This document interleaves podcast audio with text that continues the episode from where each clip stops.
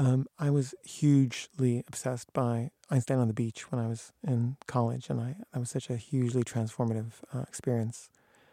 And I was in New York visiting my friend Arnold, uh, and we were going walking down the street, and we stopped at a stop sign, street light, and uh, and we stopped at a street light, and uh, Philip Glass was standing on the street corner by himself, um, and I said, "I love Einstein on the beach."